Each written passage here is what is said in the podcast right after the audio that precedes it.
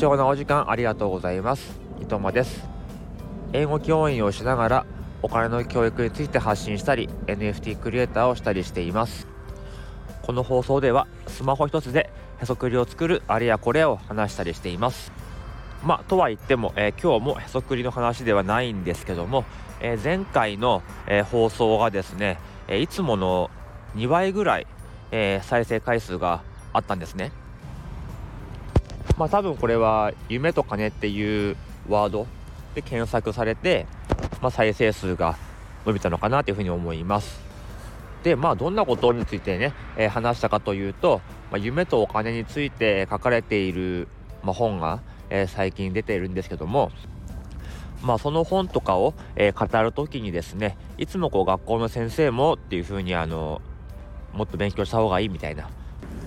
まあ、そういうご発言が、えー、よくあるということで、まあ、それに関して、まあ、実際の教員の立場からの、えー、考えをこう喋ったということなんですけどもまあちょっと今日はせっかくなんでその続きのようなことを話をしようかなって思っています。まずよくねあの学校の先生はお金の授業とかお金の話をしないとか、えー、お金の知識がないとか、えー、お金のことをなんで学校は教えないんだとかそういうふうなあのふうに言われる人が結構いらっしゃるんですけども、まあ、そもそもどうしてその学校の先生がお金に疎いとかそういうイメージを持たれてるのかなっていうふうに、え考えてみたんですね。で実際どうかって言われるとまあねその同僚の人と、えがっつりこうお金の話をするなんてことはないので、えどれぐらいその、ね、学校の先生がマネーリテラシーが高いかとか低いかとかそういうことはわからないんですけども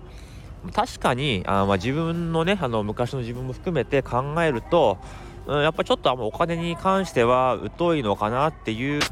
そういうイメージはまああるっちゃありますね。その、まあ、例を3つ挙げてみようと思います。えー、まず1つ目、えー、めちゃくちゃ土日も部活をやっている。えー、2つ目、めちゃくちゃ、え残業する。え3つ目、めちゃくちゃサービス精神がある。うんこの3つですね、えー、話していきましょう、えー、1つ目めちゃくちゃ部活をするということなんですけどもあの特に運動部の先生なんかは土日返上して部活やってますよね、まあ、春の大会夏のまあ引退試合で秋の新人戦とか。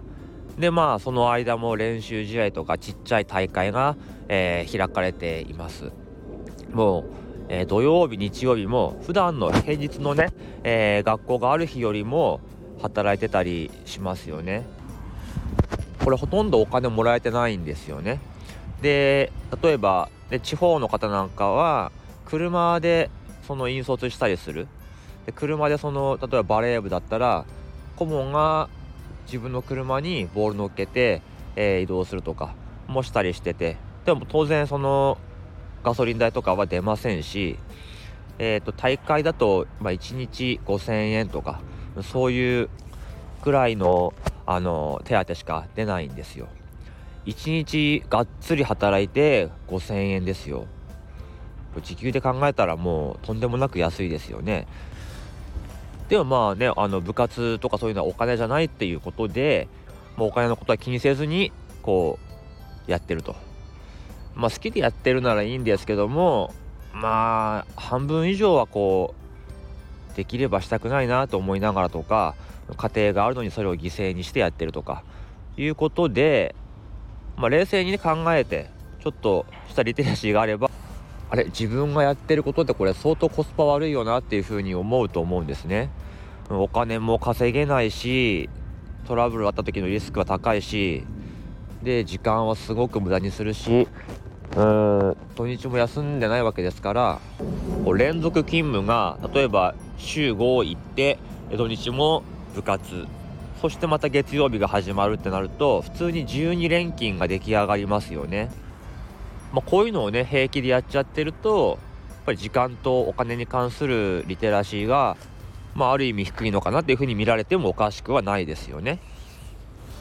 えー、あとは残業が多いですね。あのまあ、残業代つかないんですよ、教員って。だから、まあ、いくら残業しても、えー、もらえる額は同じです。ただうんまあ、好きで残業するとかもう永遠に時間があると思ってだらだら無駄話をしながら毎日毎日8時ぐらいまで残ってるとかそういう人いますこれもやっぱり時間内に仕事を終わらせるって感覚がちょっとない人がいますね、まあ、仕事は毎日ね8時ぐらいまでやるしえ定時はね、えー、4時45分とかなんですね。でまあ8時ぐらいまでやるしでなんかこう仕事が終わんなかったら土日に学校来ればいいとかって平気で言うんですよ。特にあのテストの採点とかがある時なんかはあのじゃあ自分は私は、えー、土日また学校来ますとか普通に言うんですね。学校来ればいいやとか、うん、それもねもちろん土日の分なんか手当は入りませんからただ働きをしているってことになりますよね。まあ、そう考えるとお金や時間にこう無頓着なのかなっていうふうに思われても、まあ、しょうがないかなとは思います。あと3つ目ですけども、えー、サービス精神が旺盛すぎということですね。まあ、これはね先生という立場からすればあのいいことではあると思うんですけれどもあの生徒のためということで、えー、どんどんどんどんこう自分の時間とかお金をこう使ってしまう。まあやろうと思えばね終わりはありませんから。うん。でまあね先生からするとやったらやった分だけなんかこう頑張ってるような感じにもなりますからあの自分のお金を使ってこう教材とかを買ってしまったりとか遅くまで残ってこうねいろんな授業とかの準備したりとか、ね、やっぱある程度はここまでってあの決めながらやらないとキリがないですよね。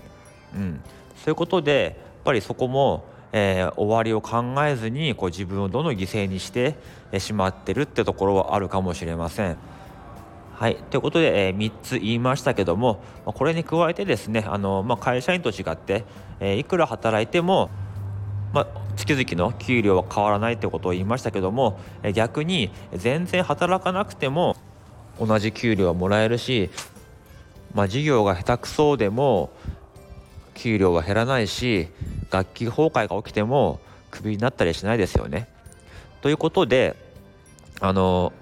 なんだろう給料が下がってしまうとか、えー、ボーナスがもらえないかもしれないとかそういう心配はまあ一切しなくていいわけですよね。そうなってくるとっぱりお金のことを考える機会っていうのが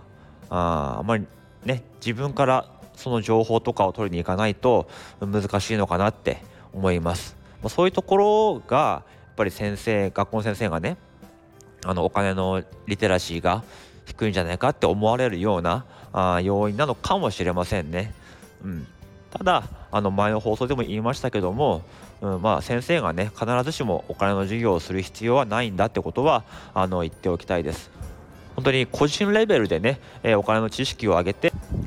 で、まあ、自分のために生きるとか、え、自分の子供のためにねその知識や経験をこう伝えていくっていうことが大事なのかなと思いました。はい。ということで本日は、えー、学校の先生は本当にマネーリテラシーが低いのかという話をさせていただきました。はい。本日はこの辺でおいとまいたします。